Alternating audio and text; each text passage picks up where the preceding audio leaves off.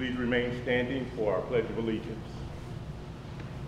I pledge allegiance to the flag of the United States of America and to the republic for which it stands, one nation, under God, indivisible, with liberty and justice for all.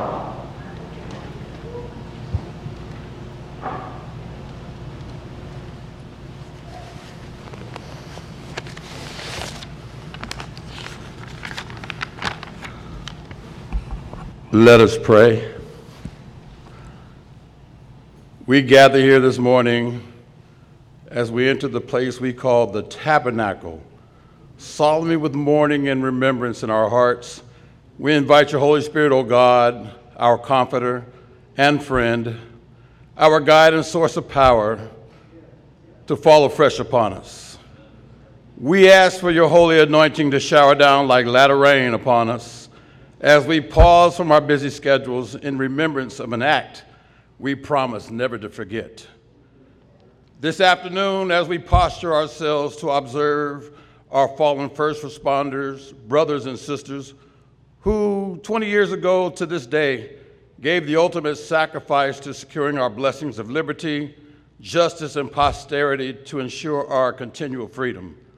O God of history, as we honor our first responders, we can't help but to remember when the towers fell and, and the lives were lost.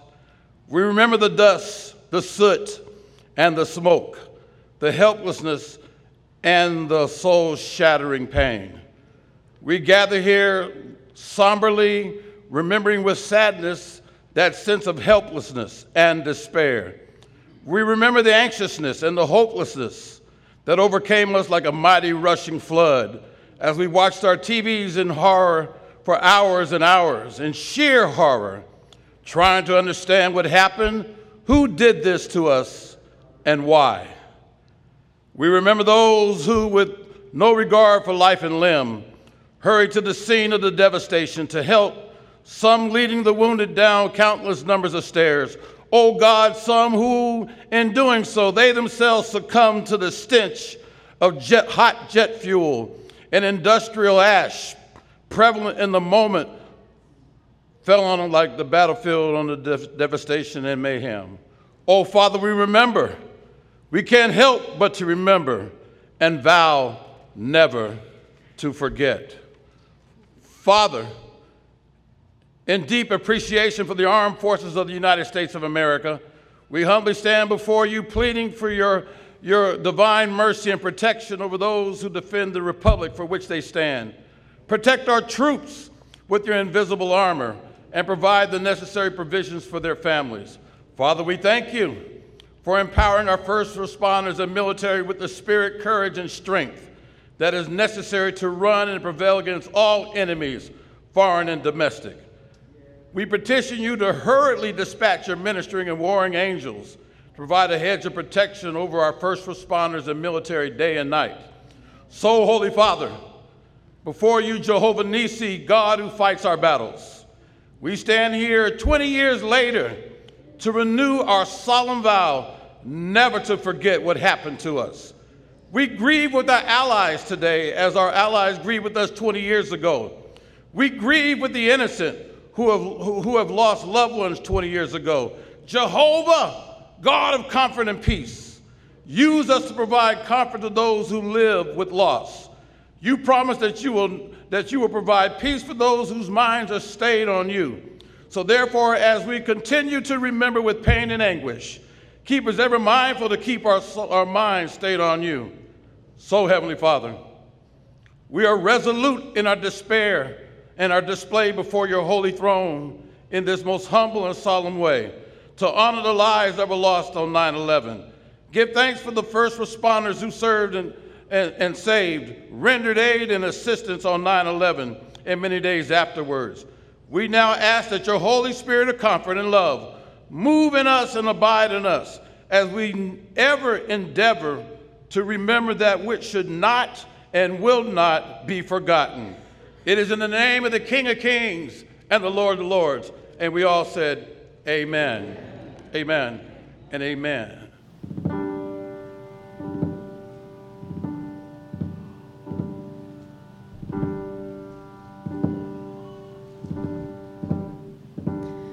My eyes have seen the glory of the coming of.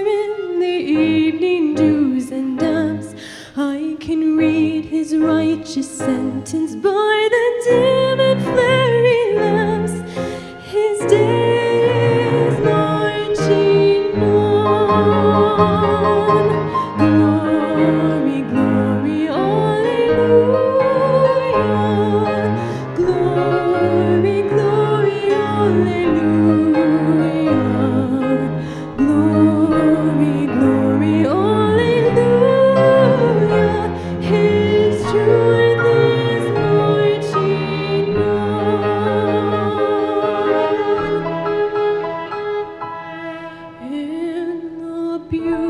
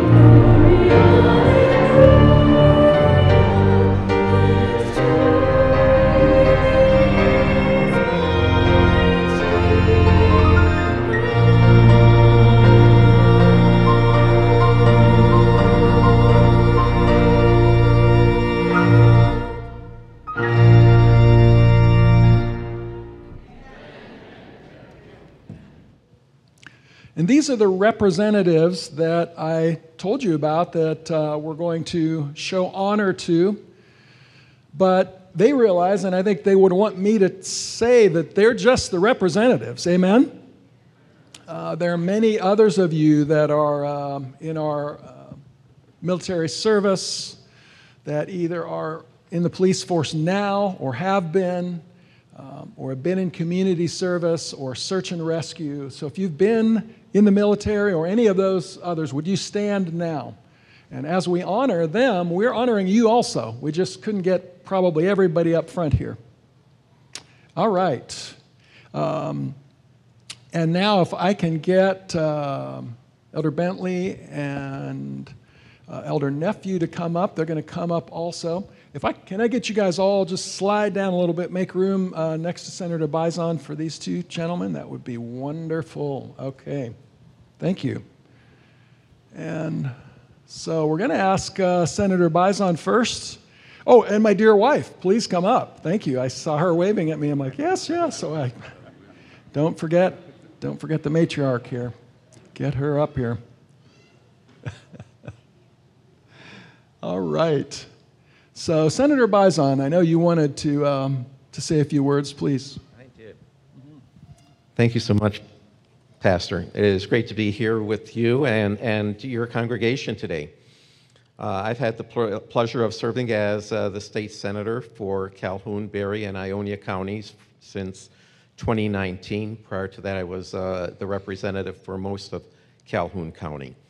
Uh, I appreciate all those who serve in any capacity here within our community in, in your private lives. I know many of you take care of uh, others, and uh, as well as uh, those who have been in the military, those who have served our country in any manner.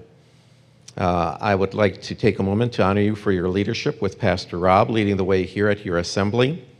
And I congratulate you on the work you've been doing with our youth, getting them out into the community, volunteering, and serving the community. That is outstanding. Amen. One thing I wanted to mention was that the Michigan Senate has not allowed guests on the Senate floor since the beginning of 2020 because of the COVID virus. And so in June of this year, we asked your pastor, Pastor Rob, and he graciously provided me with a written invocation that I was able to read at the beginning of session. It was such a blessing to know that Pastor Rob put down what he was doing and put together a prayer that I was able to read over our legislature and specifically over the senators praying for those senators during this invocation. So, Pastor, thank you very much. Appreciate that, sir. Before we pray for our military, police, and first responders, I also wanted to take a moment to remember all of those who sacrificed their lives to us, live comfortably here in Michigan and the United States. We honor them, we remember them today, a day in history that we will never forget. I'm sure that each of you know where you were on that gracious day. Unfortunately, all of our youth probably were not even born then. The, uh, we thank God for being able to lean on Him, on God, for our time of sorrow back in 2001 and again today through this virus and through this COVID infection. I want to thank you all for having me here today and hope to meet some of you personally later in the day.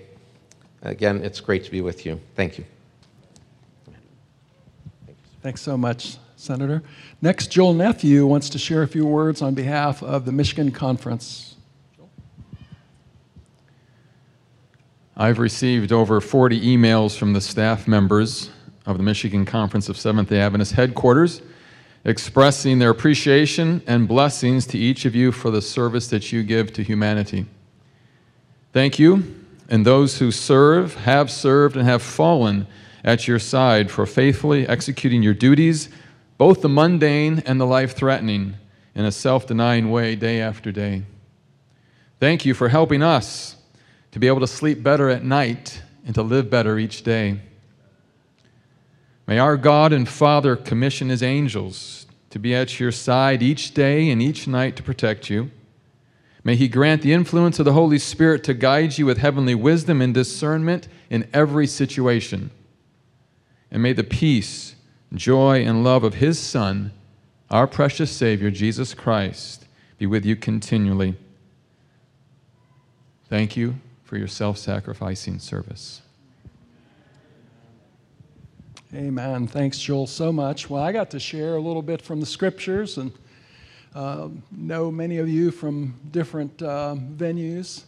But indeed, once again, thank you so much for your service. Um, it doesn't go without appreciation. And that's what uh, this day is all about. So thank you so much. Uh, God's blessings be on you. We pray for you, uh, police, fire. We're praying for you every day in our uh, staff meetings. And then, of course, when we hear those sirens, a lot of times we'll just stop right then. Let's pray for whatever's going on. And um, God sees all that you're going through and uh, all the sacrifices made. And um, just above all, I think we want to be faithful to our, to our supreme commander. Amen? And, uh, and see all of you in heaven. That's, that's the most glorious thing. Look forward to that. Uh, my wife may say a few words. Would you want to say a few words? Or she was just going to shake hands, but I just want to thank you for all that you have done for us, all that you have sacrificed, especially the people who have been there on 9 11 at Twin Towers. but may the Lord bless you in everyday work, especially the police, fire, first responders. Um, thank you so much for saving lives. And thank you for having God on your side because He is the one who saves those that need to be saved. Amen. Thank you, honey, so much. So at this time, uh, if you guys will remain here, remain standing. Uh, now, uh, Daryl Bentley is going to, um, and he's former military too, by the way. Um, he's going to have a prayer, sort of a prayer of dedication for all of you, and so he'll do that this time. Thank you. Thank you, Pastor Rob. In the years following the 9 11 attacks, various theories abounded as to what actually happened that day. But amid the speculation, conspiracy theories, and all the other silly ideas, there is one thing that is unquestionable, and that is the dedication and bravery of the men and women who rushed toward danger when most were fleeing for their lives. The actions displayed that day are part of a proud tradition of service that was given by countless thousands before 9 11 and by thousands more since that fateful day among those who serve, as you have already heard delineated so far, who serve in the face of danger our police, our fire and emergency medical teams on the home front, and our military forces who protect our borders both at home and abroad. Of course, we would also be amiss to leave out our various federal agencies who also step up to the plate every day and honor their oaths to protect and defend the way of life that we hold so dear. It's for these reasons that it is such a profound honor to be able to offer a prayer of dedication for those here as representatives for all who place their lives on the line each day for us. Let us pray together. Dearest Heavenly Father, we both bow heart and head before the throne of grace just now to recognize your sovereignty to recognize your mighty hand of mercy, strength, and salvation. Father, we recognize that we live in an evil, sin sick world, a world that is bent on destruction of that which is good and pure. Yet, we have not been forsaken nor forgotten. Jesus reminded us that you are mindful when the sparrow falls, and we are so much more valuable than sparrows. In fact, we are so valuable in your eyes, dear God, that Jesus came to die for us all. Lord, you have told us in your word that while we were yet sinners, Christ died for us. And Lord, I believe you have instilled a similar desire to save lives in the hearts of your children. That love for life is held dearly by those whose lives have been given in dedicated service to others. So, Lord, today we pause to lift up our police, to lift up those who serve in the fire departments, those emergency medical teams who bravely serve day in and day out, whether they get recognition or disdain. They still don the uniform and proudly serve. We pause to lift up our military personnel who many times spend months away from home and hearth in service to others. We also lift up all of our state and federal agencies, our political servants that strive to serve with honor and dignity. Dear Father, may your hand of protection be upon each one of them, and may you grant them safety and respect among those who have been called to serve. Ultimately, Lord, we long for the day when we no longer need protection, when we no longer need these forces against the evil in this world. But Lord, until you come, until you come to take us home to be with you, please keep us faithful. Keep us faithful to our calling to be good citizens, but even more so, may we be found faithful to you, our God and King. We ask these mercies, we receive these blessings in the holy and sacred name of Jesus, our Lord and Savior. Amen. It is my great honor this Memorial Sabbath in which we remember 9 11. To introduce Admiral Darold J. Bigger, Chaplain Corps, United States Navy, Reserve, retired. Admiral, welcome.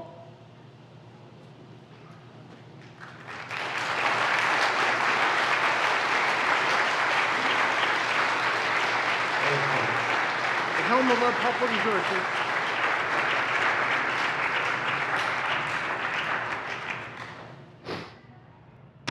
Barbara and I made a trip this week, and I'm so glad it includes you. We spent several days in Washington, D.C., where I was on 9 11.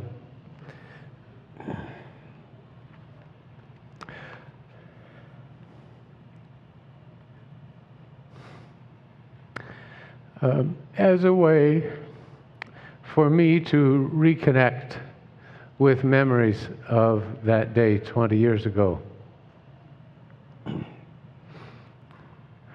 Already during this service this morning, seeing all of you men and women who commit yourselves from day to day to the service of others, seeing the careful and thoughtful way this congregation has uh, prepared to honor you, to remember you, to thank you, has been healing for me too.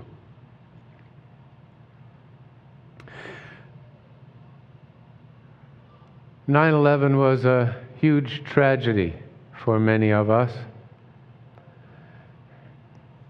But it's not the only tragedy in your lives. You have many ways to identify with loss. You have untold ways and reasons to grieve. Even those of you who have no memory at all of 20 years ago this morning, you know what it's like to face challenges in life, to put up with disappointments to lose dreams of things you had wished would be true. And so today, I trust, can be a way for all of us, whatever connections we have to sadness, to loneliness, to tragedy, to assaults of one kind or another.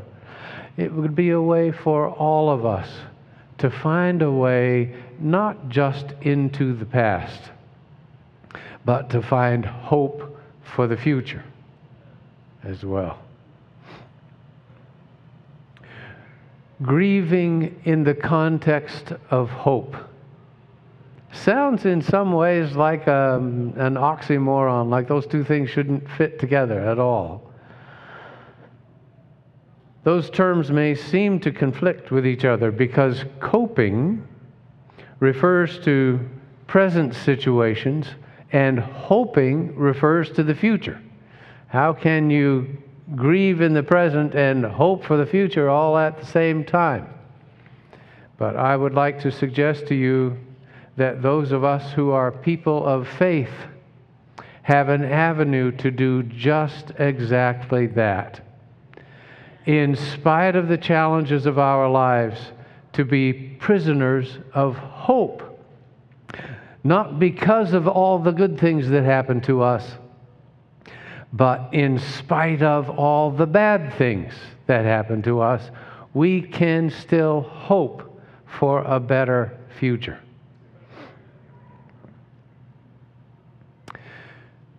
Nine eleven didn't start for Barbara and me on 9 11. It started the previous October. Some of you with more gray hair or none, like some of us,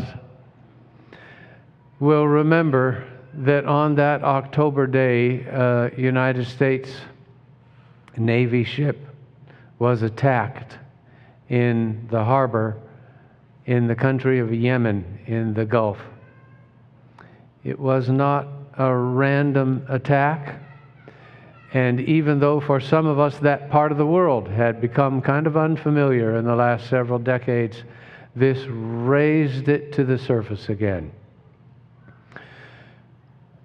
A small boat loaded with explosives blew itself up next to this Navy ship at mealtime. And just inside the hull of that ship, you see, they were sitting at tables in the mess decks. Seventeen sailors did not survive. Barbara, who is here with me this weekend, uh, Barbara and I had lost our daughter who had been murdered uh, not many years before this. And the admiral in Washington, D.C., who was meeting families of these deceased sailors in Dover, Delaware, as they flew them back to the United States. This admiral knew of our loss and asked if Barbara and I would be willing to fly with him to Dover to meet some of the families who were there to gather caskets coming in from the Gulf. We stood in the line on the tarmac and watched a number of caskets come out of the hold of this big airplane, carried in a stately way to the waiting hearses, and then were carried into the mortuary at Dover Air Force Base.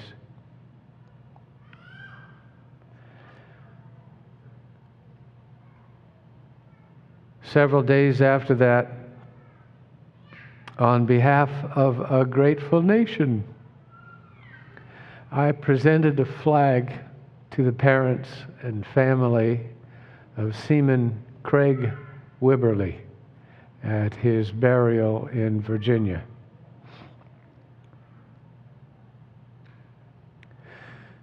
It was the first of uh, several funerals in which I have participated since 9 11.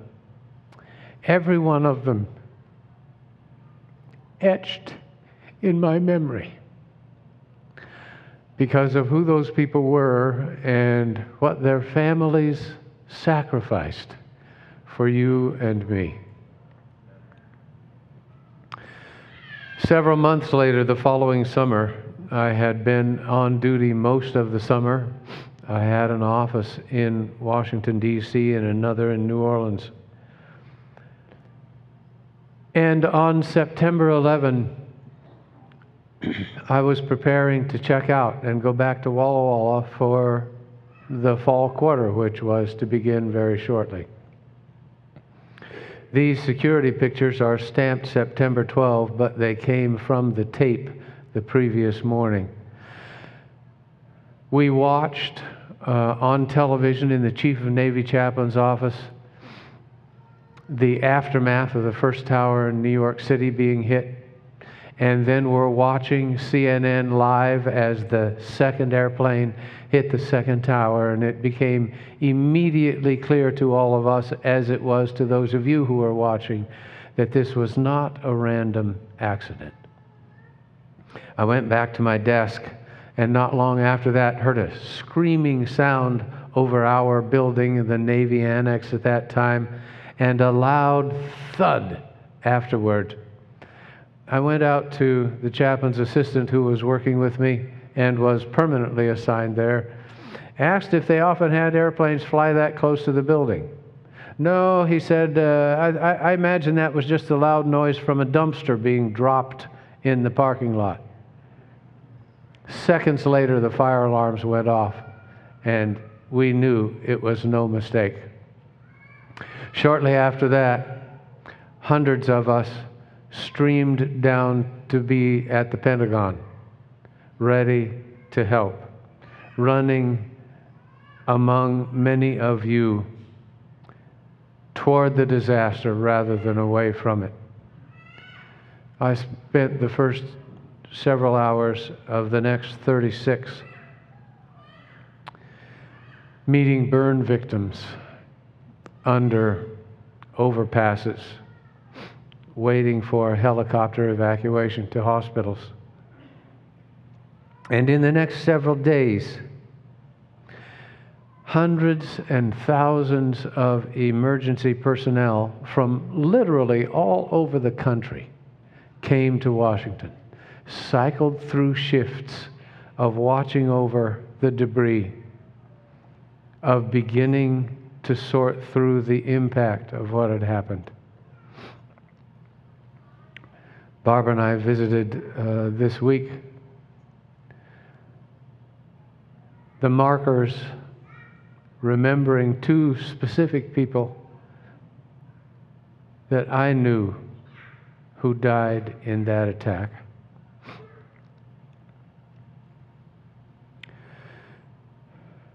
How can we, at times of disaster, think about hope? Shortly after the attack, um, the General Conference of Seventh day Adventists interviewed me and asked questions about that. The Navy put together uh, a video describing the work of chaplains during that period of time. And even though this is very old video and you'll have to listen very carefully to it because the audio is not good, some comments that were made at that time may be relevant to us as we think about looking at what lessons we can learn from these events. And after this clip comes uh, a recitation of texts, which we've heard from the pastor, but are reinforced in this case by Barry Black, who was then the Navy's chief of chaplains, is now the chaplain of the U.S. Senate. Hope. Hope at a time of challenge and loss. Finding a way forward when the present seems destroyed all kinds of reasons to apply that to our lives in 2021, aren't there? You no doubt have been deeply saddened, as have we, at the events in Afghanistan in the last several weeks, at the tragedies in other parts of the world where people suffer at the plight of the homeless, not just in third world countries, but in our own, at the difficulties faced by marginalized and underserved people. All kinds of reasons to grasp for hope. What, what lessons can we learn as we try to hope and cope all at the same time? I, I want to suggest three, uh, several lessons that we can learn in this context. I'm sure we could make a very long list of those things. I'm going to tax your memory with five at least uh, today. And uh, let us highlight ways that we can look forward in the context of the past and try to build a better future. The first lesson I would suggest to you is one I saw illustrated many times uh, in Washington, D.C. on 9 11, that I saw in the several days I spent in New York City a week and a half later, and that we see at good times in our world today. And that is help one another, support each other, press together, press together. Uh, those of us with Adventist heritage recognize this two word phrase as uh, one used frequently by one of our denominational founders who is buried here in Battle Creek. As early as the 19th century, she started encouraging groups of believers to press together, to stay with one another. Don't disconnect yourself and try to go out on your own. Do things together. Be unified in your mission. Press together. I saw that by the hundreds of people from the Navy Annex who, as soon as they learned there was need for help at the Pentagon, rushed down across the by then closed freeway and spent day after day after day helping those who were working at the Pentagon. We saw people who were not just Christians, not just chaplains, but we saw Muslims and Buddhists. We saw atheists and agnostics. We saw men and women of every race imaginable from every state in the United States rally together at that time of need and show a kind of solidarity of the American spirit that was a great encouragement to all of us. Press together. Secondly, give meaning to the pain you experience. Find a way to make it significant. A great illustration of that for me comes from the Bible story of Joseph. You remember he was a young, favored son of a very prosperous father. His older brothers and stepbrothers brothers resented the special treatment Joseph got. And so they plotted against him finally, uh, sold him into slavery. And even as a slave, he suffered more. Misjudged and accused, he was thrown in prison by a resentful woman languished in prison when he was neglected by people whose freedom he had facilitated. Joseph had all kinds of reasons to be cynical and untrusting and angry and resentful. So, years later, his brothers, during a famine, you remember, come to Egypt, where he by then had become the prime minister came begging for food. Here was a chance for him to carry out his revenge. What was his response to these brothers? It was this God sent me ahead of you. It wasn't you who sent me here. That's what he's saying, huh? This wasn't just because of your anger and jealousy toward me. God had a purpose in my suffering. And what I've been through has been reclaimed by a living God for your sake, as a gift to those of you who deserve nothing from me. I infuse my misery with meaning, a benefit to those around me. It also illustrates another lesson and that is uh, the challenge to let go of our anger and resentment. Let me remind you of a, a couple more contemporary illustrations of that very good point. A number of years ago, and here again, those of you who uh, are younger would have to look at history books rather than memory. But a number of years ago, we often saw this face. Do you recognize who this is? Nelson Mandela, right? Nelson Mandela was um, uh, a, a disadvantaged colored person in South Africa who had been among those discriminated against for generations. He became an activist wanting to speak out on the part of people who were being unjustly mistreated. And as a result, he spent 27 years in prison before he was finally freed and became the leader of the country. When he became the leader, what did he do? He established what we know of today as the Truth and Reconciliation Commission and appointed Bishop Desmond Tutu to head that uh, program to bring back the fractured segments of South African society. How could Mandela try to bring rapprochement back to a divisive country and to uh, a government that was responsible for him spending 27 years in prison. Listen to what he said about that. Courageous people do not fear forgiving for the sake of peace.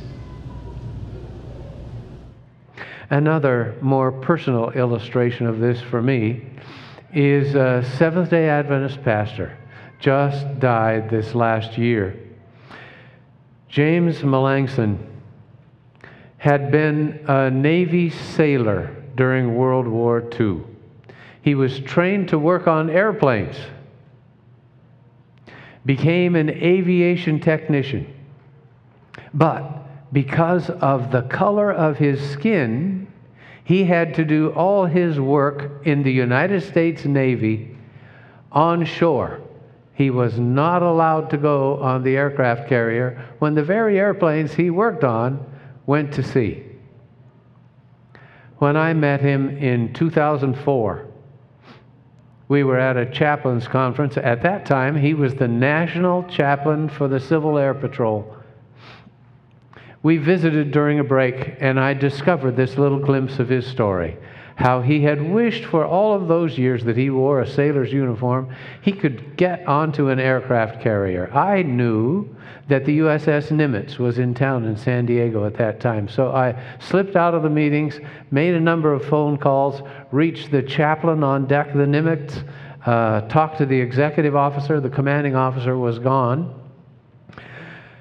And they invited us to come aboard.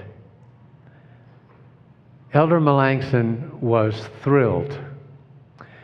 The executive officer himself took him, Elder Melanson, on a tour of every corner of that ship. And then I discovered several weeks later that when the commanding officer came back and found out about this story, he invited Elder Melanson back when the Nimitz was headed out to sea and he was on board at sea for several days on the Nimitz and was appointed the honorary chaplain of the USS Nimitz. For me, a wonderful illustration of restoring ourselves by letting go of anger and resentment. But that doesn't mean we give up on the cause. The mission does not go away we need to work toward changing the injustices in our world. We don't give up and walk away. A current illustration of that kind of grit comes from this woman. Do you recognize her? Malala, we call her now. Um, she, when she was a 17 year old girl, became internationally known. She was a Muslim and had, during her early life, become an activist for female education in the Muslim world. In 2012, when she was 15 years old, she survived an assassination attempt. And when she was 17, she became the youngest Nobel Prize laureate in history. Numerous awards and prizes came before and after that. She has been the subject of a documentary, a movie. She inspires us to work toward change. Don't stop making a difference in the contemporary world. And uh, final for this morning, fifth lesson. In spite of all the bad around us, look for the good that is there. I confronted this reality repeatedly, but in one case specifically that I want to share with you, uh, when I was doing a research project with Vietnam era prisoners of war. I interviewed several of them, one of whom was Bill Reeder.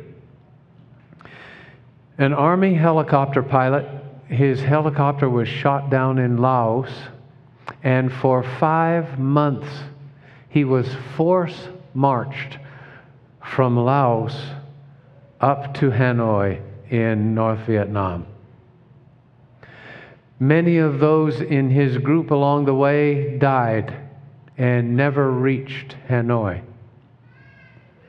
I was stunned with how he described survival under those very austere circumstances with significant physical injuries and very little chance of survival.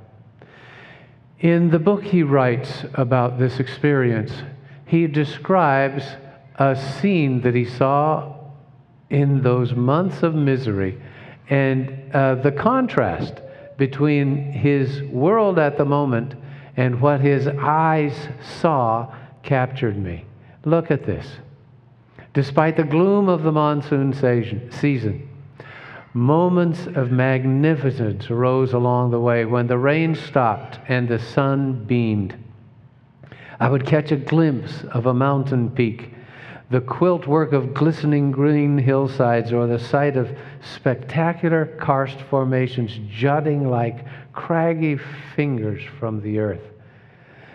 There were few such moments of magnificence. Their splendor is fixed in my mind forever. The images remain especially vivid because they were wonderfully real in the midst of an otherwise horrible nightmare. Fix your eyes on good things and don't be consumed by the bad.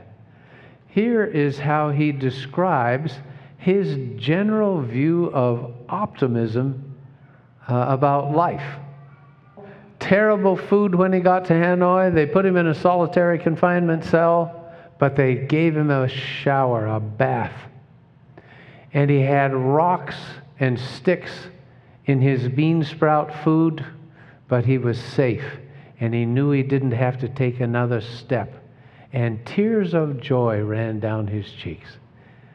Affirm the good things in the middle of your misery. So, how can we cope and hope at the same time?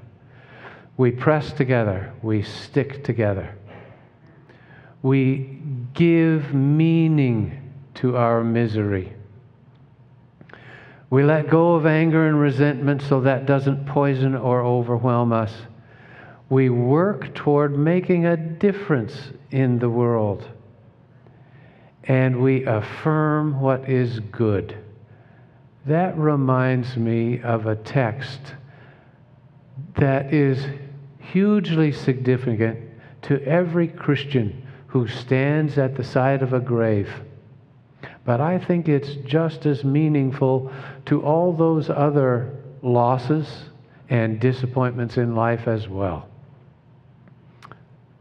A text we quote from the Apostle Paul Brothers and sisters, we don't want you to be uninformed about those who sleep in death, so that you do not grieve like others who have no hope.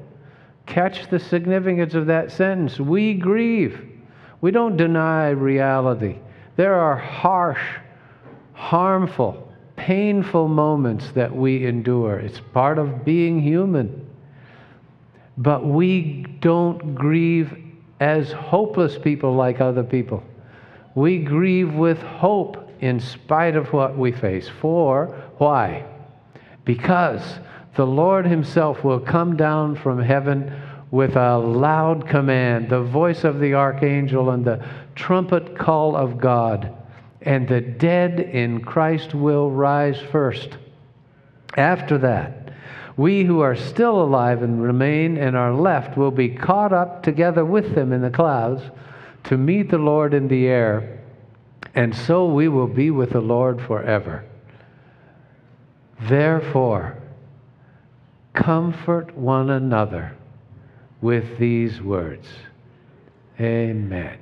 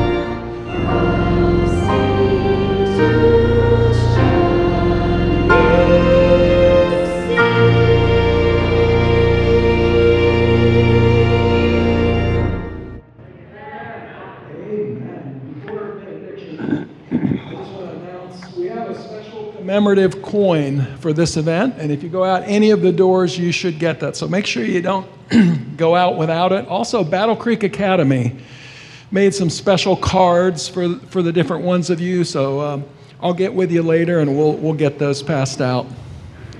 Admiral? Thank you. Let us pray. Lord God, you know these people. Each of us in this room carries hurts and sorrows, painful memories. We wish your hope to be part of our lives. So, in the words of the Apostle Paul, we say, May the God of hope fill you with all joy and peace as you trust in him, so that you may overflow with hope by the power of the Holy Spirit. Amen.